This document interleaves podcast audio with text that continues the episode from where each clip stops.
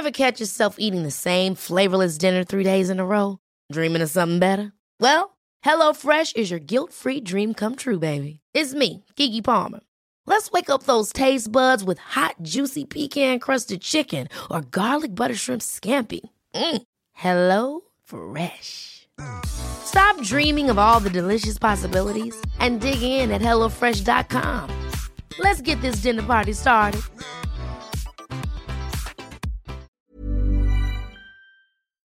More people are now recognizing the spiritual in ways that polite society had avoided for over a century. At the Guggenheim today, you can see the canvases of Hilma af Klint and discover that her paintings came from channeling angels. The dirty secret that art gives voice to source is no longer so secret. But the energies that come through are not all light and forgiveness. Are we ready to accept the spiritual nature of our shadow as well? The opportunities are huge. The challenges are real. You're just in time for the evolution. Welcome to the Evolver, where each week I talk with inspiring pioneers of the new consciousness culture. If you like this episode, make sure to subscribe on iTunes, Google Play, Acast, or on the podcast app of your choice. Please share this episode with fellow weavers at the Spring Maypole. Leave a rating on iTunes and post about it on social media. Our email address is theevolver at evolver.net for feedback. You can follow us on Instagram at the Evolver Podcast and on Facebook at Evolver Social Movement. Now, let's get started.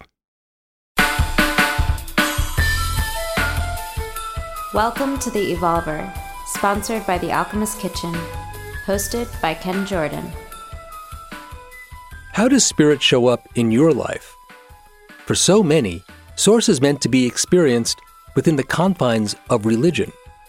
But the way that religion tends to focus our engagement with the workings of spirit diminishes it, literalizes it, turns the ineffable into something narrow and contained. You pray at a certain time of week, take part in the appropriate rituals, eat this wafer, fast on that day, kneel here, bow there. What you don't do is let the rush of spirit express itself through your body. The energy that has its wild origin and source gets muted, the volume turned down from a roar to a whisper, if it's even noticeable at all.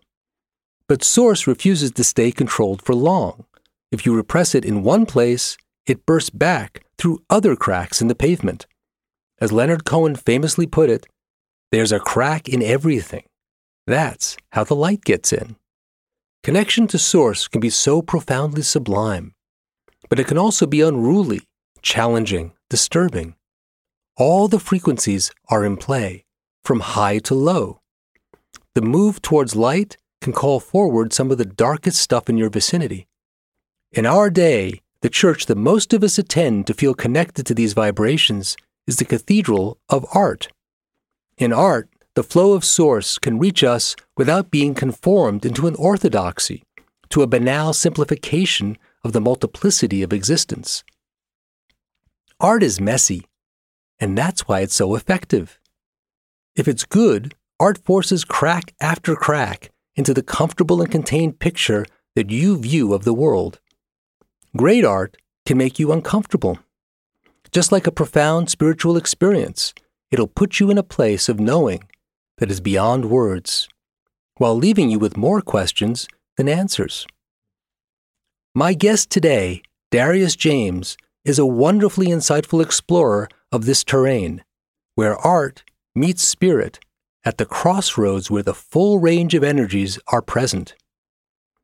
I've been looking forward to this conversation with Darius for a while. We've known each other forever, going back to the 80s downtown New York art and poetry scene, where he had a well deserved reputation as a literary badass.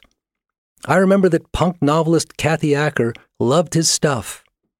And word was that he had been taken under the wing of the legendary dark humorist Michael O'Donoghue, the signal writer of Saturday Night Live during its early glory days.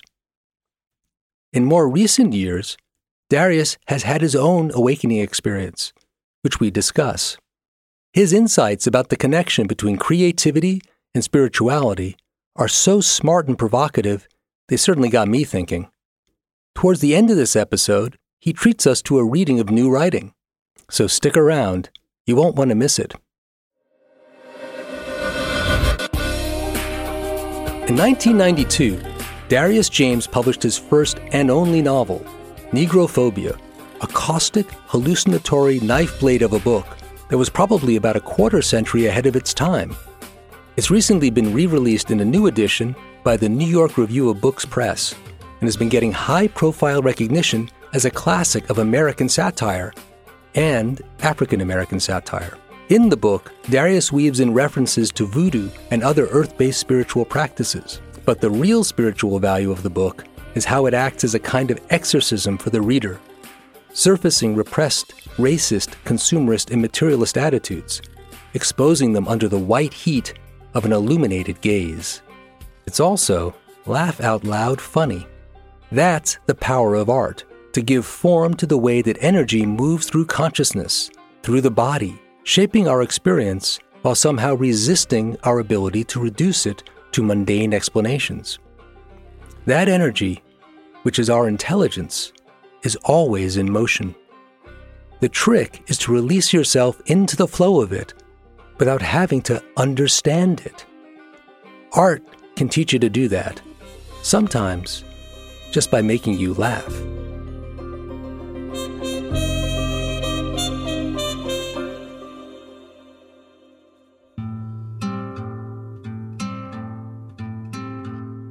Everyone seems to be talking about CBD these days. That is, cannabidiol, the non psychoactive component of cannabis.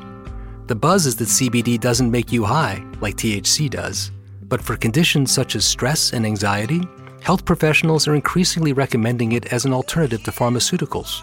And scientific research is showing that CBD is highly anti inflammatory, so it can help with pain relief. What does the scientific research say about CBD? Research centers in the United States and elsewhere are studying the effects of CBD on a variety of ailments. Scientists refer to CBD as a promiscuous compound because it offers therapeutic benefits in many different ways while tapping into how we function physiologically and biologically on a deep level. Extensive preclinical research and some clinical studies have shown that CBD has strong antioxidant, anti inflammatory, antidepressant, antipsychotic, and neuroprotective qualities. What's the best way to take CBD? CBD rich cannabis oil products can be taken sublingually, orally, as edibles, lozenges, beverages, tinctures, and gel caps, or applied topically. Concentrated cannabis oil extracts can also be heated and inhaled with a vape pen. Inhalation is good for treating acute symptoms that require immediate attention. The effects can be felt within a minute or two and typically last for a couple of hours. The effects of orally administered CBD rich cannabis oil can last for four hours or more, but the onset of effects is much slower, like 30 to 90 minutes, than inhalation. Evolver is the proud papa of the Alchemist Kitchen, a botanical dispensary located in the Bowery district of New York, where you can find the finest quality CBD products available without THC. We also make our own premium CBD under the Plant Alchemy label. Our producer Jose's mom uses it for stress, anxiety, and high blood pressure. Our plants are grown in both field and greenhouse environments, cultivated using living soil organic principles, leveraging strictly organic inputs, and in full compliance with the controls defined by the Colorado Department of Agriculture. Our plants are some of the highest CBD cannabis varieties currently known. You can find out more about CBD by visiting the Alchemist Kitchen website at thealchemistskitchen.com. There's an S in there. And searching for CBD. There are articles on the blog, an FAQ, and a selection of vetted products. Or stop by our spot at 21 East 1st Street in Manhattan, between Bowery and 2nd Avenue, and talk to one of our staff herbalists. At the shop, tell them you listen to the Evolver podcast and receive a 10% discount on any product on the shelves.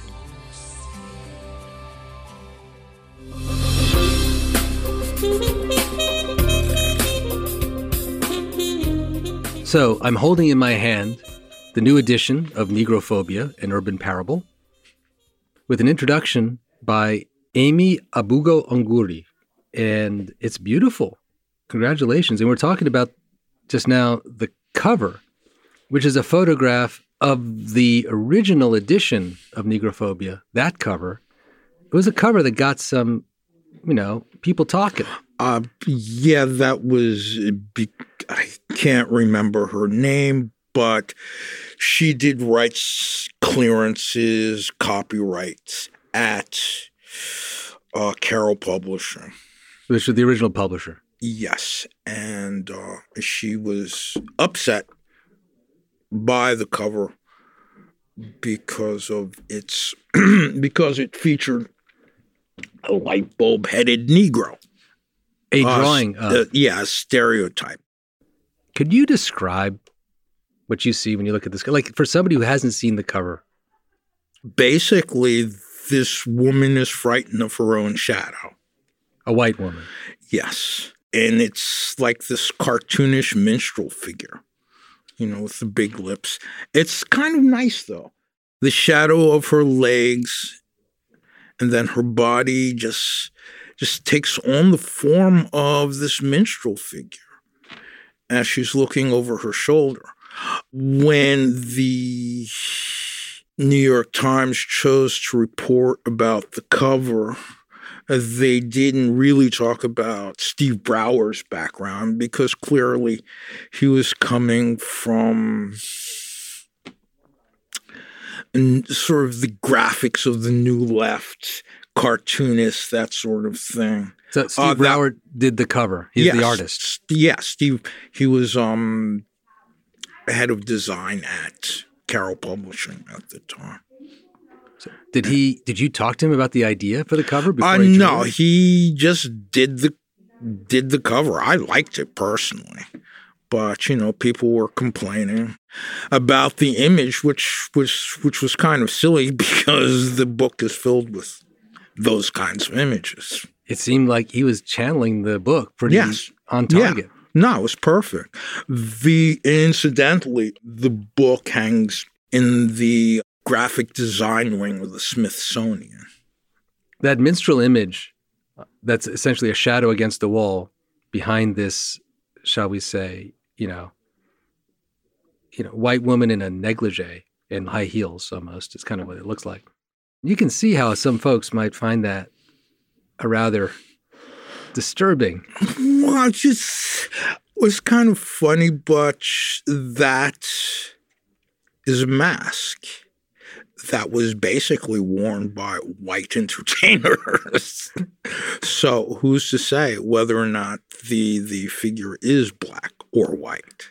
So rather than going back and reprising the same cover again for the new edition, Um, I met this woman named Natasha Xavier, who is one a uh, photographer in England, Great Britain, who specializes in black metal photography. She does a lot of photographs of black metal bands and musicians.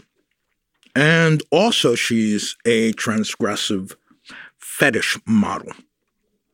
You know, she'll do portraits of herself as a killer nun, for example, or paint herself as a kind of a female John Wayne Gacy in in clown makeup, except she's nude. whoa, Uh, she's yeah, she's pretty hardcore. friend of yours? Yes. I met her through Gidget Gein, who was one of the founding members of um, Marilyn Manson and the Spooky Kids. He was a heroin addict, unfortunately, and he, you know, he OD'd some years ago. Um, and unfortunately, Marilyn Manson booted him from the band just as they were signing their contract with Trent Reznor. Oh my God, Yeah, not good timing. no. But, and actually, he wrote a lot of uh, their first album. He introduced me to her. We had a lot of uh, in- exchanges over the internet. And she sent me this photograph and told me she was taking a bath one morning, reading uh, a galley of my book. Of the new edition. Of the old edition. Oh. Of, yeah, of Negrophobia when it came out in galley form. Back You know, in the day. Yeah. And uh, she suddenly stood up, grabbed her camera, and took a picture of herself and sent it to me.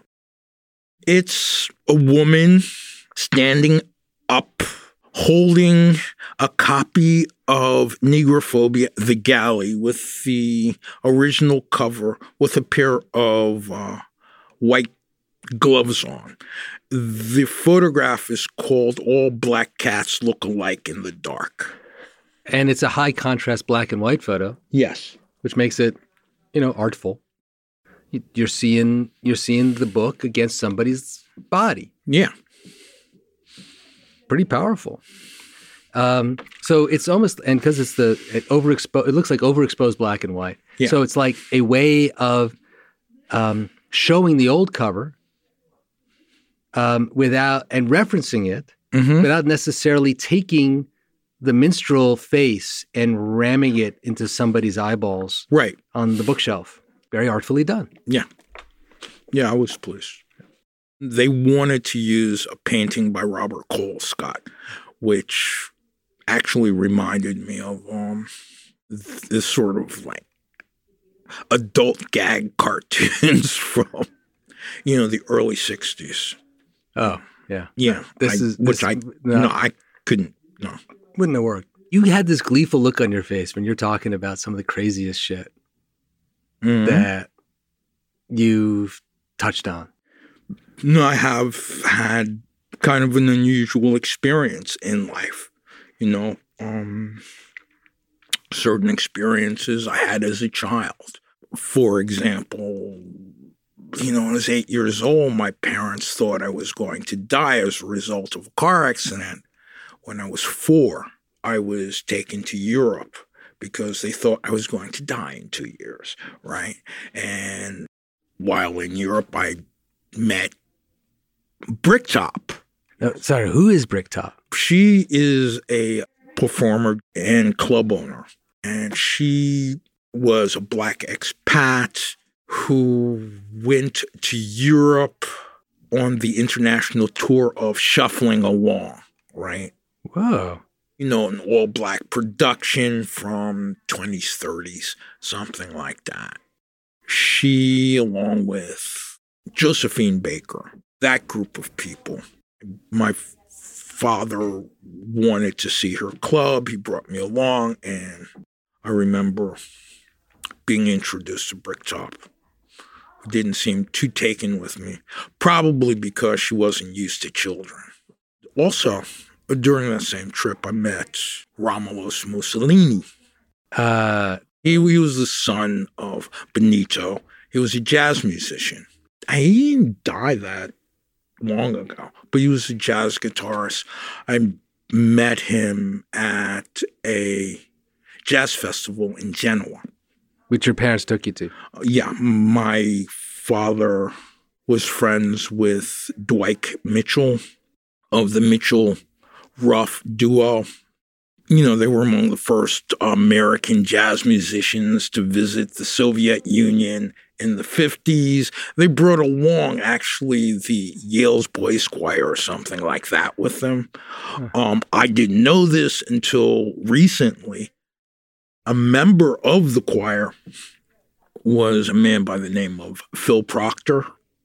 I know that name. Who is Phil Proctor? For those Phil who don't Proct- know, Phil Proctor is a member of the original Firesign Theatre, who I met a few years back because Phil is reprising his role as Richard Nixon in a film that I worked on called Sammy Gate. Basically, it's about how Sammy Davis Jr. inadvertently caused Watergate. And actually, Noel is uh, almost finished with uh, post production, and we should see it in a couple months. Awesome. This is all based on Old Fire Sign Theater. No, Material? he No? was just the actor. Ah, okay. No, I wrote, you Oh, know, some of the scenes in the movie. We cast Phil Proctor to play Richard Nixon. I wanted to have that because he played. He was in the Firesign Theatre. It's awesome. Now, for me, when growing up with Firesign Theatre was a big deal. Yeah. Those albums in vinyl, scratched, Yes. with covers that, you know, had been used to roll many a joint. Those were the days. Your connection to some of this very funny, very crazy, you know, performative art certainly, you know, it's helped to shape you. Yeah, I, and you also. Well, Because if. I remember, uh, you used to go to Sunday afternoon storytelling sessions as a child at the Electric Circus with Michael O'Donoghue. Of course. I went to one. Yes. I was eight years old. That was a big. That was my. That was one of my big introductions. You got this incredible kind of burst of creative connection Um, in for your that you're generating around yourself and for yourself, doing making this. You know, making art, connecting with folks, and you know, doing all these kinds of crazy, cool projects. that was just talking about the, the weird kind of social synchronicities, you know, in my life, like in Berlin. Mm-hmm. for example, you know, my, my social circle was rather extreme. I couldn't introduce one end of my social circle to the other because there would be conflict. You know, I had uh, friends who were pretty much con- committed leftists. I met Irmgard Möller. Uh, she was the last surviving member of the Red Army faction or the Baader Meinhof gang who survived the the massacre at Stammheim, the prison that was built specifically for the Red Army faction uh, near Stuttgart. She wasn't murdered along with the rest of them. However, uh, she, you know, spent as much time that was illegally permissible by German law in prison. You know, I think she was like 22. She was out by the time she was in her 50s. Um, I think the maximum is like 25 years or something. So, how did you connect with her? Again, that was a woman I was involved with at the time who used to tune guitars for a band called the Golden Zitronen. The uh, guy who was a founder of the Golden Zitronen, a German punk band, his mother was a member of a sister cell of the Red Army faction, the June 2nd movement. And I was invited to come to Munich and talk about black exploitation films and the Black Panther Party and trying to show some relationship. And she was there in the audience, and I was introduced to her. Um, unfortunately, my father came along, and he was not paying attention to the fact that that the people I was going to introduce him to were form, former members of, uh, you know, guerrilla cells, and and as soon as I offered my hand, he hit on her. So, Did, did that kind of that kind of Yeah, that the kind- conversation? yeah, yeah. Oh man. okay, so that's one extreme. You want to present two oh, extremes. Oh, and then yeah, then Okay. the other is my neighbor. Your neighbor Yeah. in Berlin. Yeah, in Berlin, Andy the German. He's the only German. No, no, no, no. Andy the German was misidentified as John Doe number three in the Oklahoma City bombings. What? Yes. There, there, there's like this crazy, like, white supremacist lawyer or this lawyer that defends like white supremacists. Mm-hmm. And he was circulating the rumor that my neighbor, who was known as Andy the German, I'm not, In the states.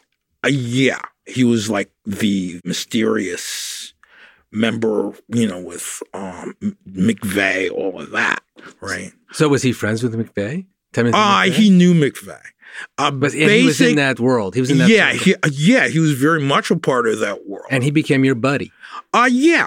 I mean that that that was the thing because I don't automatically dismiss people who might have views that are counter to my own.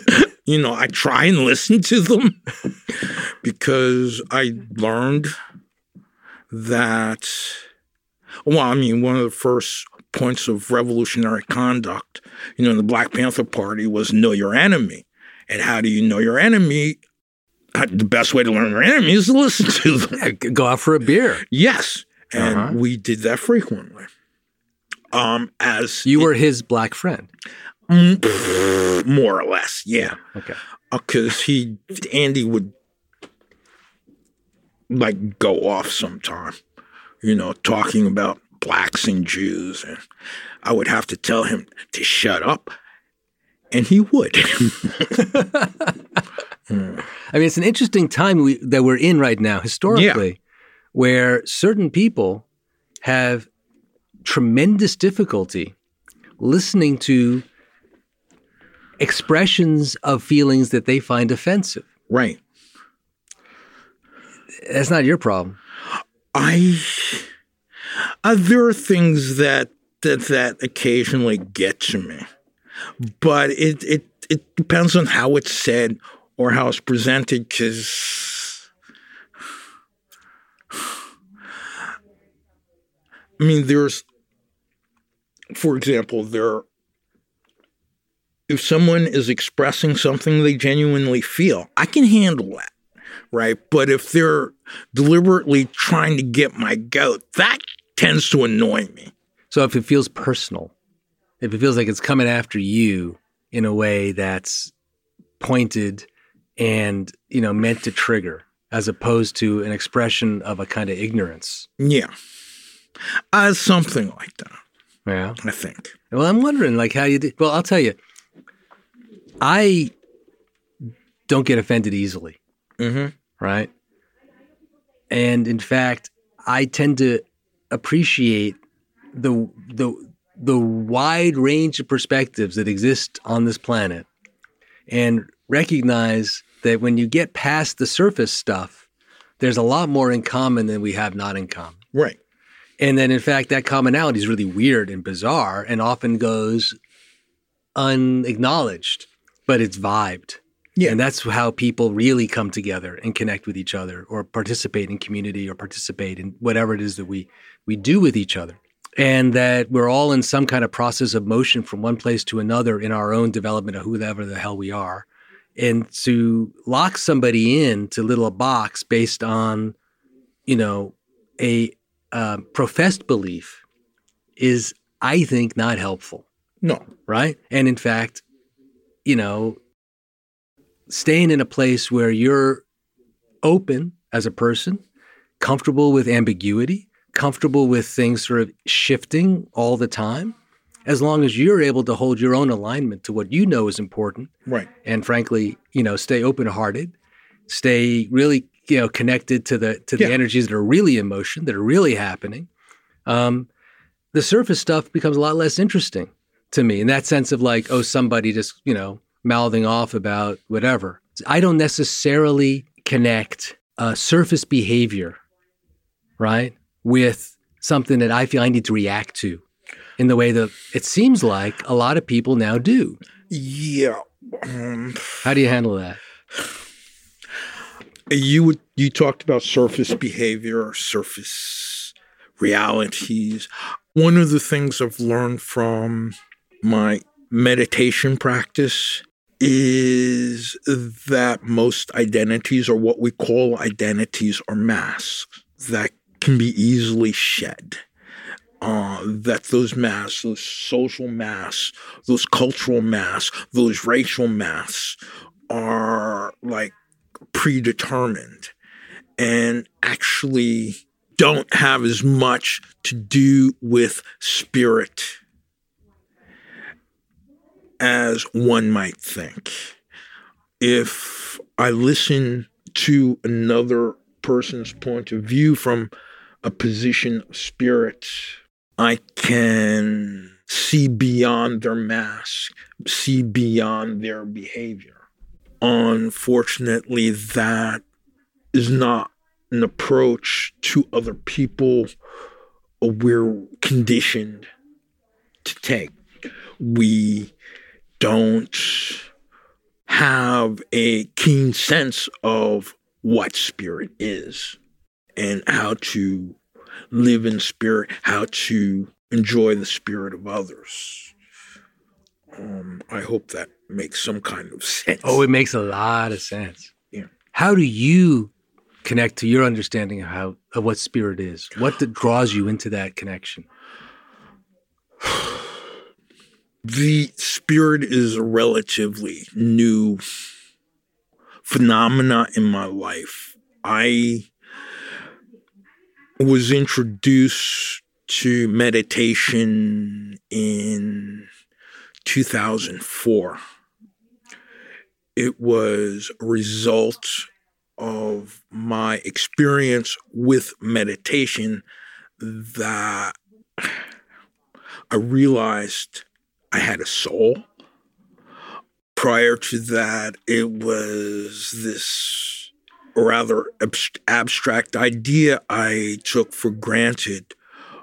But through the experience of seated meditation, I became aware of multiple selves while sitting and counting breath, paying attention to the inner reality behind the black curtain, you know, of closed eyelids or or um, slitted eyelids in Zen, like Zen meditate, the, Zen approach.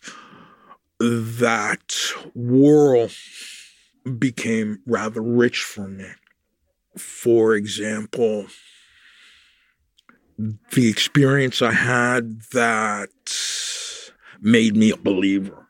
I had made a promise to someone that I would meditate for at least 30 days, you know, for a half hour. Who'd you promise that to? This was up to Zeena Schreck.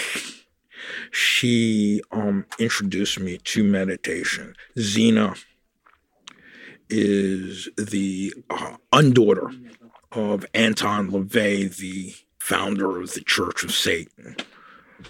She got you to meditate.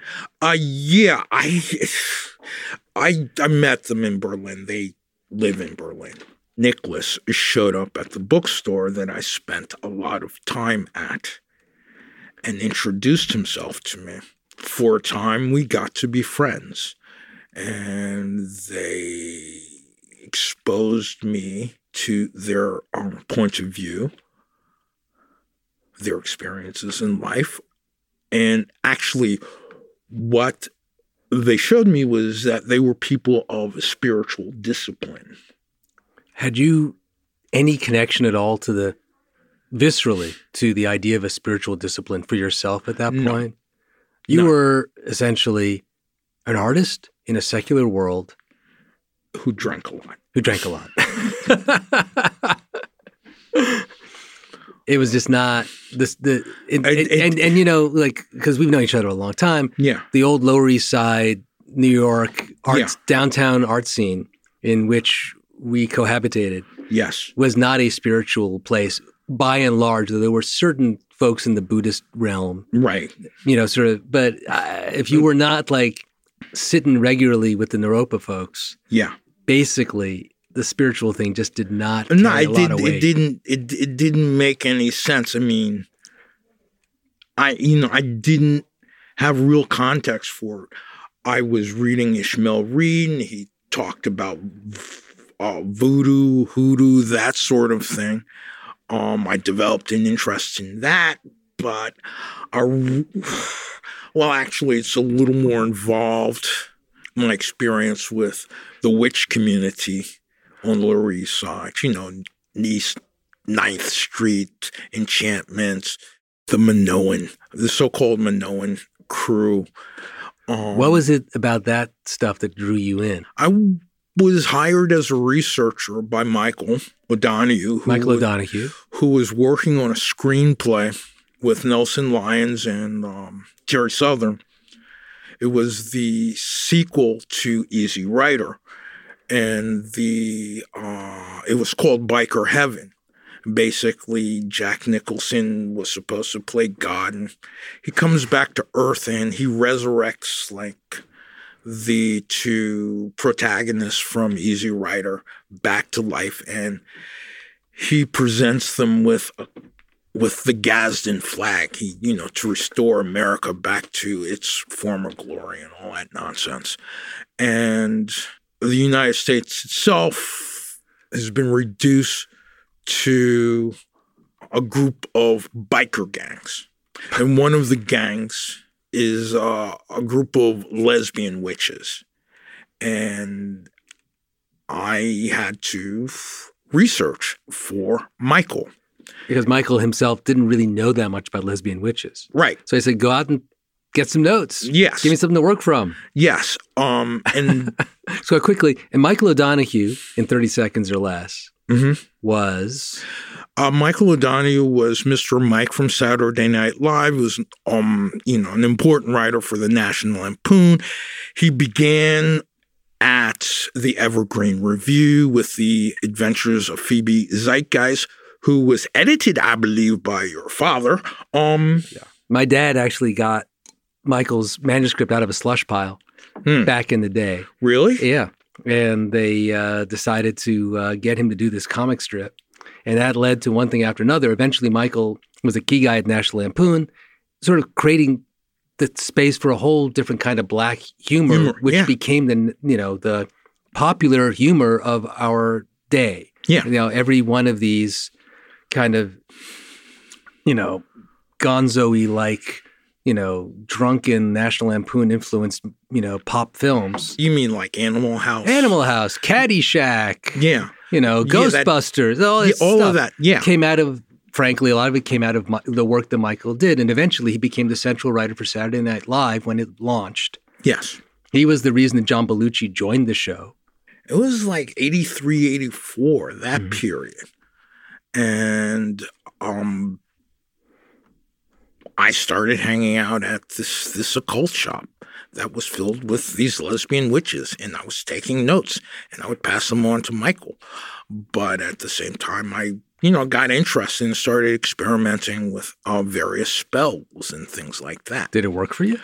Uh yeah, they did, you know, but I learned that there are consequence consequences, you know, that I hadn't considered when doing the spell. So if I do them now, I have to take the consequences into account when um building my magic. However, I'm at the point where I believe magic is a byproduct of one's spiritual development. That's what is what Hindus call siddhis, gifts, gracious.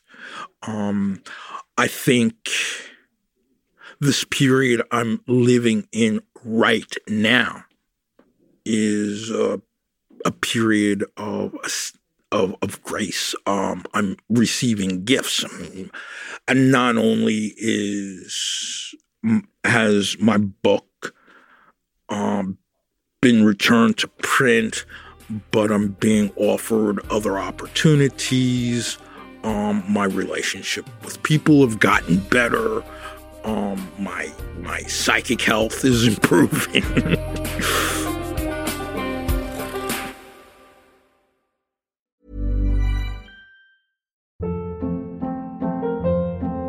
Hold up. What was that? Boring. No flavor. That was as bad as those leftovers you ate all week. Keke Palmer here, and it's time to say hello to something fresh and guilt-free. Hello Fresh. Jazz up dinner with pecan-crusted chicken or garlic butter shrimp scampi. Now that's music to my mouth. Hello Fresh. Let's get this dinner party started. Discover all the delicious possibilities at hellofresh.com.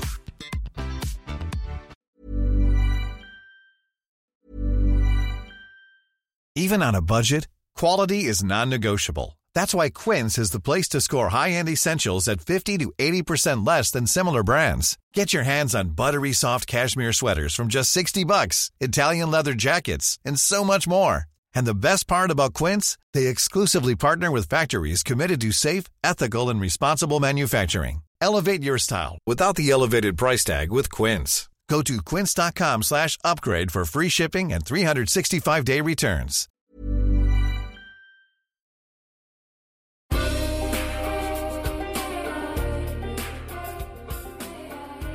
So you were doing this research, dabbling a bit in the kind of witchy thing, Yeah. doing some spells, trying that out, getting in the magic a little bit, but still not connecting to a deeper spiritual No. undercurrent. No, it was actually that was the surprising thing because I, I mean, my thing since high school when I decided to become a writer, that I had recognized that there was this relationship between the magical and the creative, and I wanted to find out what that was. For years, I, I, I pursued that in terms of my own personal research. You know, I had lots of blocks because what I was doing frightened a lot of people. Um, in Berlin, when I met the Schrecks, what they were teaching answered a lot of my questions.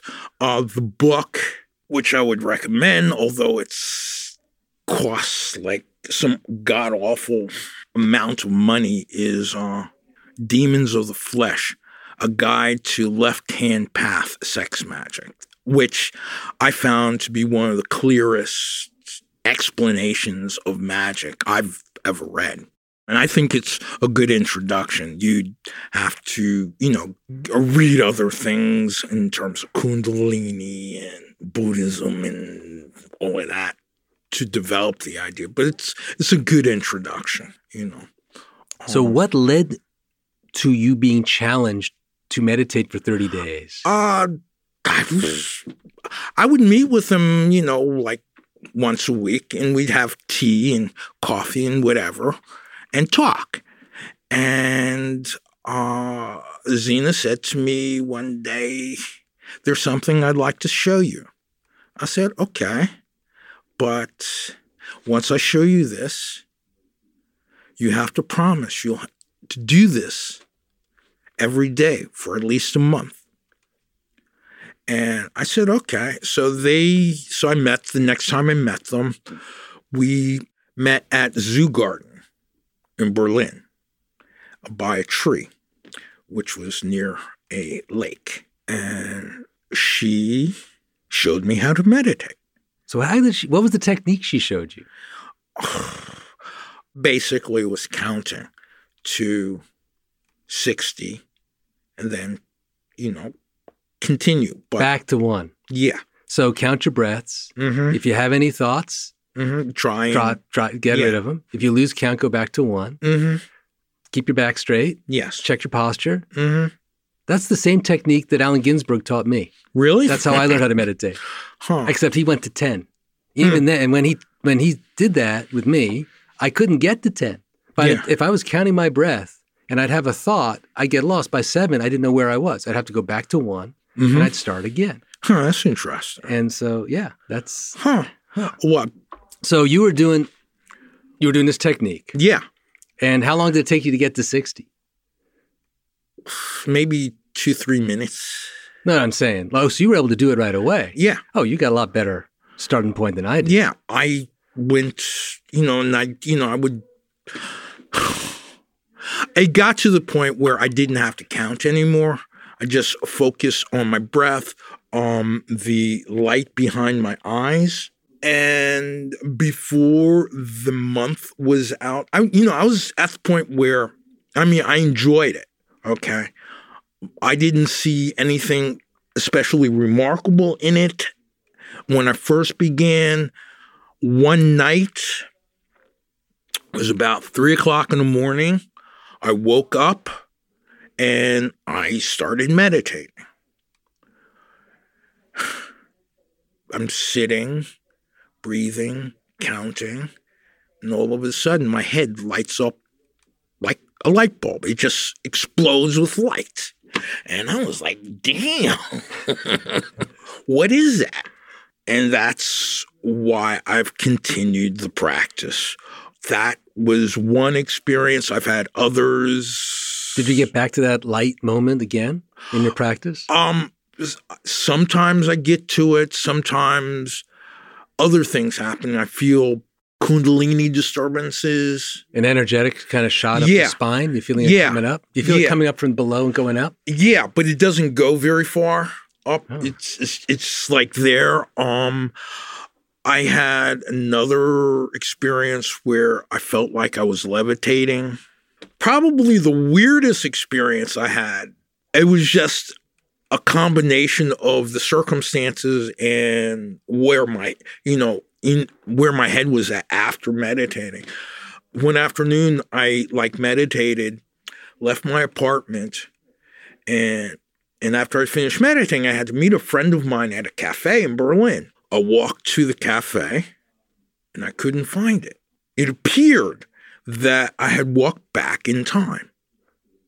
The cafe had like all these uh, sandbags, a, a machine gun tower.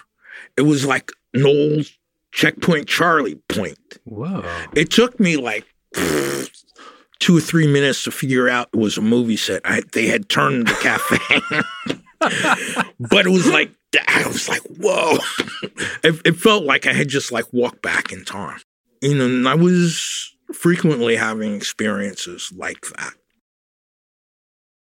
Because the let me just guess. Because the meditation practice gave you a toolkit to navigate your way to that porous place in your consciousness Mm-hmm. where you're tapping into these other levels of awareness, which I would say, as a particularly tuned in writer and artist as you are, that's been part of something that you've been cultivating in all kinds of different ways already in your life.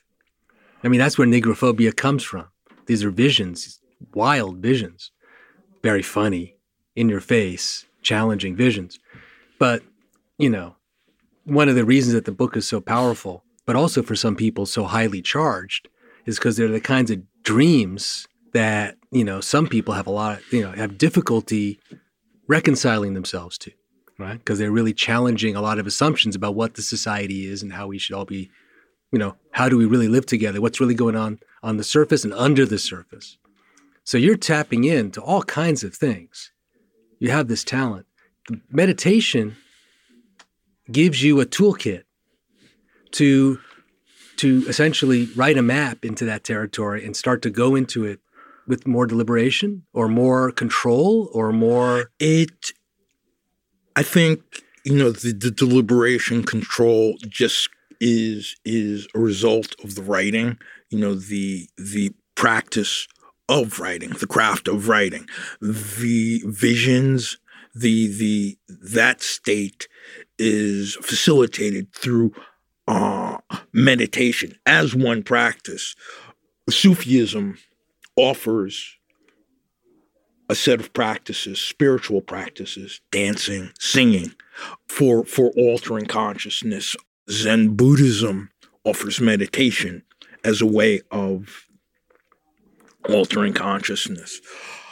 In the last seven years, the Vodun universe is beginning to open up to me.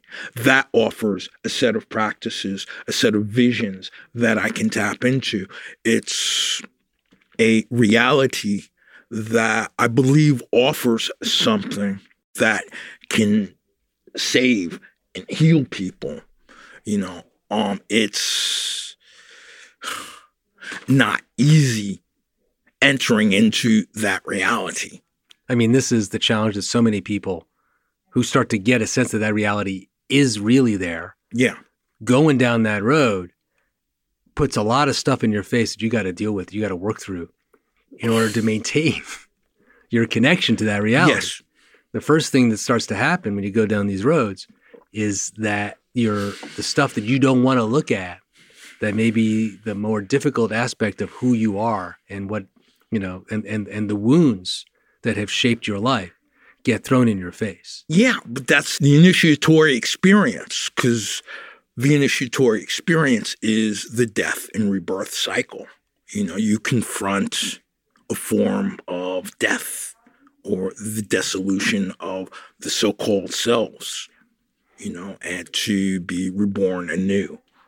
I don't know a lot about I don't know anything about Tibetan Book of the Dead, but you one of the things, you know, after you die is that you encounter all these different monsters, these, you know, and your your ability to see past the illusion of these monsters will s- supposedly ensure that you can escape the karm the karmic wheel, right? You don't have to live this existence once again. I think again that's like the initi- the the initiatory experience. Like, can you uh, work through those fears? Um, and that's actually a real thing in my life right now. You know, I I've suffered for years with this kind of incess- incessant anxiety. And it's just now becoming clear to me where that comes from. Um, I meant earlier, I mentioned that I was hit by a car when I was a child. Um, my body is always braced. I don't relax. You see, and I'm always ready for like this this impact. When I was hit by a car, I was knocked like 40 feet You were through through the air. four years of, old? Yeah. F- through the air, out of my sneakers, and I landed on my head. So like I've got like I'm brain damaged on, you know, the the left side of my brain. Um, the doctors didn't expect me to live past the age of 10. They couldn't do anything when I showed up in the emergency room. They, they, they just told my parents I was going to die. But I was in a coma for like four days and I revived. Now, while in this coma, I had this experience, you know, like the, the death thing. I imagine myself rising up through the heavens once I was in heaven, four year old mind now, okay? I was greeted by a group of angels. And one of the angels told me that it was not my time to die and that they were going to send me back. But I had to promise to do something. And I've been trying to figure out what that was for for for for like the last like 15 years when I realized, when I remembered all of this through my initial encounter with Val Jeanty, who is a Haitian electronic voodoo drummer, I learned for certain that I was a member of a family of Loas. That that And a Loa is of the the the a spirit, the an, an ancestral spirit. That they have names. Um, my my particular family is called Gede. They have dominion over death, and they are called upon when children are sick.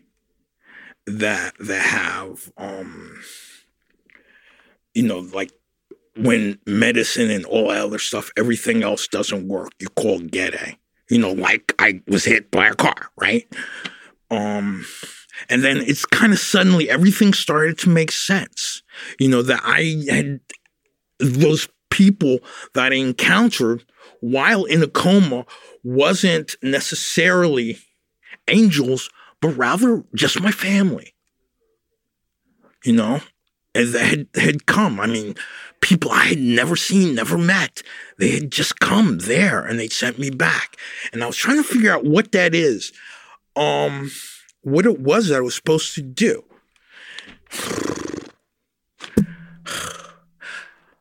Okay. I met this woman over the internet. Her name is Nandandi. She is a child of Kali, the Kali Ma. She is also a psychic reader. She's very good. And I wanted to test her out to see how good she was. You know, so we exchanged readings. I do cards. What kind of cards? Tarot cards. You know, just simple tarot cards. What deck do you use? I, you know, I use the Waite deck. You know, the Pamela Cole. What's her last name? I forget. Anyway, um, so I, we were exchanging readings, and actually, without my telling her anything, she began to talk about my ancestors.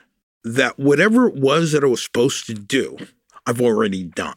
That I was supposed to say something, speak for them. And apparently, according to her reading, I've already done that. Given the work that I'm doing now in terms of, um, you know, spirituality and creativity, I want to deepen that work, you know, with the kind of writing I'm doing now. And what is that writing? Well, it's in two phases. There's a kind of writing I'm trying to develop, a kind of spirit writing. I've been writing these pieces for like the last like four years that I hope to do with Val. Record. They're just spoken word pieces. Okay. From what I learned about speaking in the voices of spirits in this language, and you know, I want to write a novel. You know, basically about my experience with this group of uh, women that, that I hang out with in Brooklyn. that you're hanging out with today? Yes. Are these folks who you met through the making of the film? Yes. The film is called The United States of Hoodoo. It's a wonderful film. Thank you. And I'm not sure how people can see it today. I had to get a special link. I went to check for it on Netflix. I didn't see it was there at the moment. Um, I'm a little annoyed with the production company, so I don't really talk to them. Ooh. Um, there's, I heard that you can watch it on YouTube. It may have been taken down. I don't know, but also on Vimeo. Okay. There's got to be a way for people to find it and see it. Go to the website. It'll tell you where you can purchase it okay. for, you know, a nominal fee. Yeah. Well, being able to purchase means it's available. So that's yeah. the positive thing. Yeah. You mentioned you were drawn into an engagement with Voodoo. That goes back to my research days with Michael O'Donoghue because um, at the time I was rooming with someone who was a member of this Minoan cult. And they um, left the cult. And when they left the cult, they they gifted me a teeny tiny athame, a knife, a ritual knife, and some other nonsense, right? The athame I gave to a then girlfriend who welded the athame into this metal rocking chair. And she set the rocking chair in the middle of this dirt field near Yale, where she was going to show it to the rest of her class. The day of, um, you know, the unveiling, she shows up at the field, and the rocking chair has been run over by a bulldozer. It's been flattened. You that know. knife was not meant to be used on that rocking chair in right. that way. Right. Yes. And I taking um a train to New York and I happened to run into somebody from New Haven's uh, occult community who gives me this warning that they didn't like the fact that I was interested in their their tradition, you know, and that I should uh, join a voodoo cult because I was black and all of that, right? And I said, Jesus Christ. As it happened, This is a white guy saying you're in the Yes. wrong tradition. Yes. Because your skin color does not Yeah, yeah, match up yeah, with my exactly. understanding of what you should be doing. exactly. Oh, jeez. it just happened that my best friend from high school, who was also a member of uh, Crowley's fraternal order, Oh, man, you were like surrounded by this stuff much more than I ever really understood. Oh, that's fascinating. well, Okay. yeah, I mean that. Well, that's- OTO. He was in the OTO? Yeah, yeah, she was in Sallie Glassman. Um, she was in the OTO. Um, she actually rose through the ranks of the OTO rather quickly. At one point, she was second in command of the order. If the Caliph was out of the country for more than 28 hours, as she she she was at. She was like the caliph, right? She got disgusted with the order, and through some contacts of Maya Deren, she's long dead, but you know there are people that were still within Maya Deren's uh, tradition. Working with Voudon. Yes, Maya Deren, was one of the handful of great American poetic filmmakers exactly who became deeply involved with Voudon, did beautiful films yeah, and involving Voudon practices in various ways, incorporating aspects of them into the art that she made. Yeah, and I her book on uh, Voudon, Divine Horsemen. The Divine Horsemen, is is a great poetic work. You know, it it reading the book, you get a sense of the the divine. Sally is a linear descendant, you know, in, in terms of tradition of Maya Deren. Uh, she left the OTO and went to Haiti, initiated in Haiti, found a Papalawa, Edgar, who brought her into the tradition. People who really understand, you know, the tradition. I don't want to get say too much about it, but you know, there are a lot of people who who believe that she's appropriating, which is not true. That that this cultural appropriation, no, it's not true. But anyway, So you were getting yeah, called into the Voudon thing. Well, so there was something that was going on back then yeah, where it was kind of dingling in the background somehow. Yeah. But And- you didn't really grab it at that point. No, basically, I was in Berlin and I was broke. And I was thinking, well, what could I write about? I know a lot about um, the so called cult underground in the US. Mhm. You know, why don't I talk about my experiences? And why don't I try and write a book about my experiences in voodoo? And that led me into like a number of areas. I wrote this proposal. I gave it to an agent. It was sent around. Everyone came back, claimed they didn't understand what it was that I wanted to do, and they didn't trust me to write this.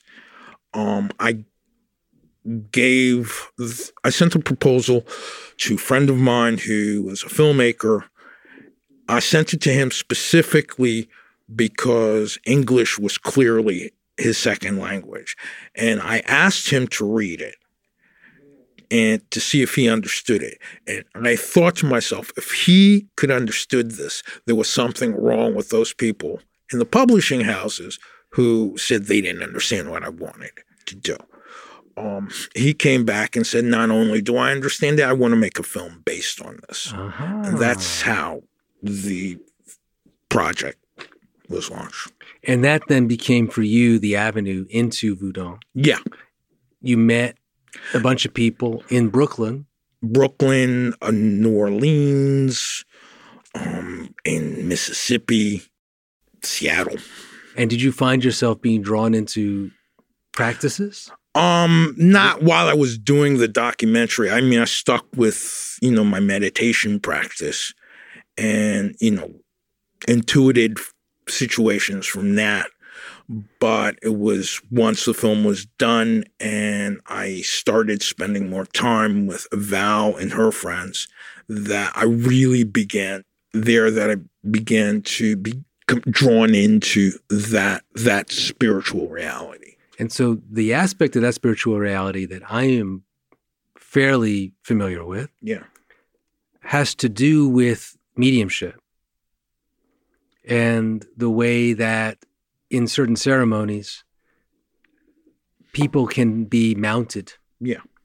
where the energetic presence of a disembodied being can be held in a body Yeah.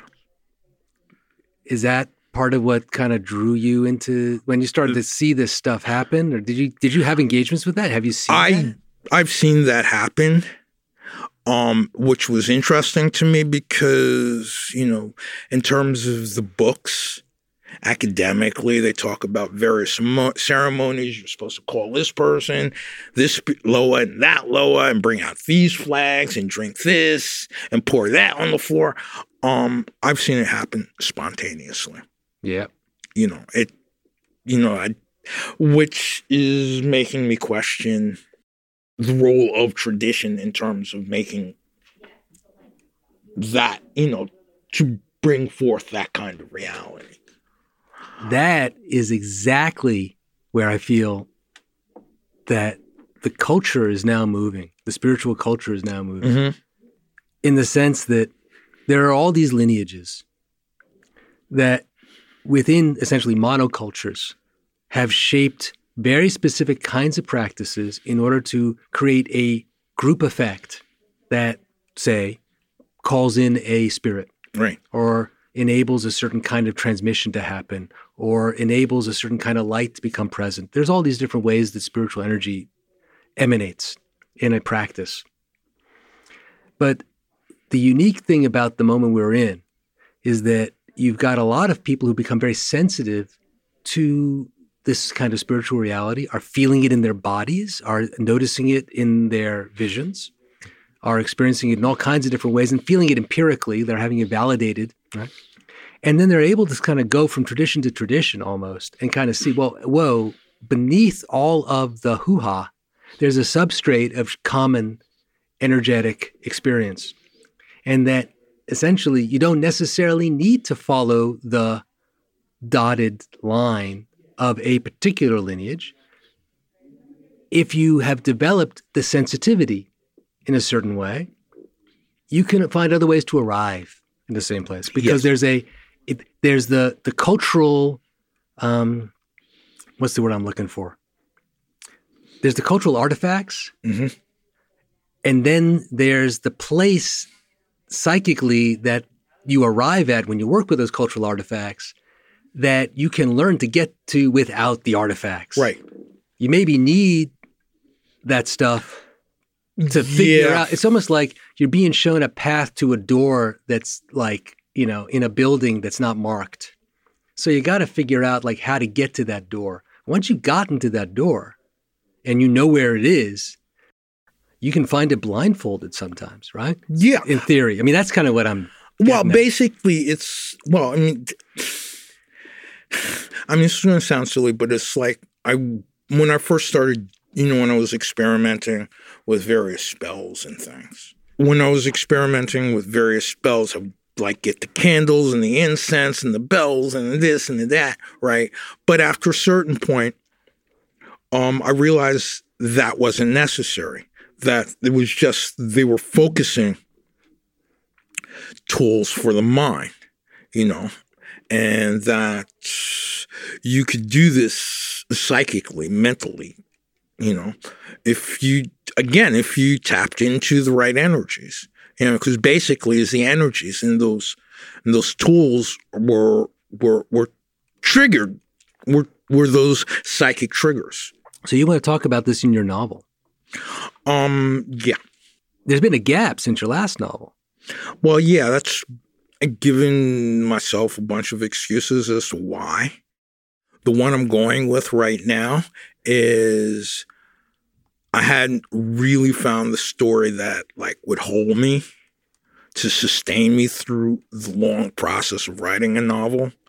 And given the fact that I'm entering the twilight years of my life. Oh, you got, you got a little ways to go still. Um, I've got to make this work. It has to be worthwhile. And I think the stuff that I want to talk about is the kind of thing that that's needed. A lot of my time has just been doing a lot of projects to pay the rent, you know, which interferes with like creative stuff because every time I would, I would start something that I believed in, then I got yanked away by, you know, you've got this bill, that bill, and whatever, right? That, that's real. Does writing feel to you like an incantation? Yeah, totally. Totally. You know, when I read, I definitely feel that when I read my work. The new spoken word stuff that I was referring to before is very incantory. Is there a way when you're doing it, you know that you're nailing it because of how it feels as an incantory Yes, kind of experience? Yeah, exactly. Same thing with writing. I'll spend like writing eight hours a day, right? At a certain point, say like two in the morning, my brain will just like switch over and it just becomes like this, this, this other world that I'm writing from, that I'm drawing on, you know, which is what led me to the idea that magic and the creative basically shared the same ovum. I like to read. I find, you know, read my work publicly.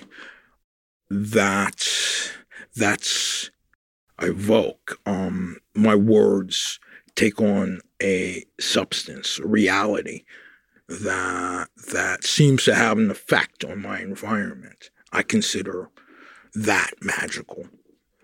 Um, that's very much an incantation. Have you always been doing public readings of Negrophobia over the years? Yeah. So you've Yeah. always you st- you've, you've, you've The kept the connection to it. Yeah, I'm the book grew up in public. You know, I, it's like I would write some and then I would read some and test it, you know, in front of audiences. I remember the first time I read the Disney speech. Oh, I was shut down. This was at um, was at ABC No Rio. It was like a Sunday afternoon. On the Lower East Side, Yes, it- which was- is shut down at the ABC No Rio because that was meant to be a pretty permissive, supportive space. For, yeah. No, I she I forget the name of the woman who was leading the the reading thing, but it was like shut up, you know. Yeah, yeah, don't read. I've had you know I've had that experience. You know, I had that experience a lot actually in you know my earlier days. Just kind of shocked. You know, I you know I didn't believe that people would actually close down, you know, um, my creative efforts, but they did. But there were other places that didn't. So, you know, it just depended on the spot. Could you read a little bit now? This is from the spoken word stuff that I've been referring to. Backlit by a shell of chromatic radiance, displayed pinpoints of light clusters of stars, asteroids, comets, my skulls, inner chamber royals with smoldering embers of mugwort, frankincense, and myrrh, the pungent fingers of ghosts, elongated swerve, swerves, tar brushed black and incandescent vertebrae, undulating black nipples, nakedness with copper locks writhing in serpentine flames, crackles of splintered lights glimmered on cushioned lips, eyes refracted prisons, bubbly reds, sparkling greens, fizzy yellows. I am an alien alphabet, foaming in effervescence, swirling in a vortex of carbonated colors. I am an obscure tongue of the star system Sirius, speaking in the astro pictographs of the dog headed Dogon. I am a syncopated melody carved on the ancient walls of Temple Anubis. I am vivified breath exhaling variegated light. I am a pineal eye revolving in the bush of ghosts. Darius. Yes. Thank you. Thank you.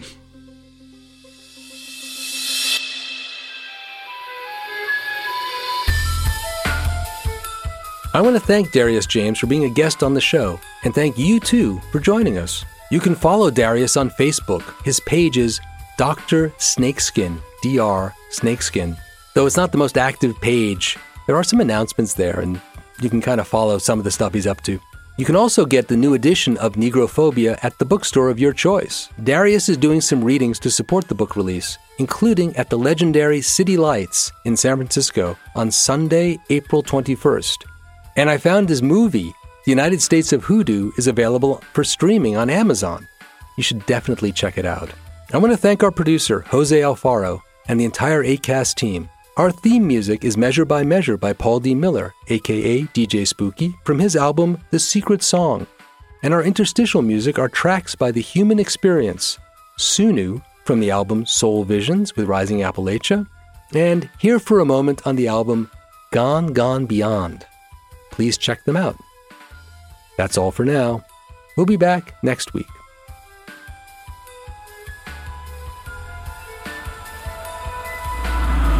Find the others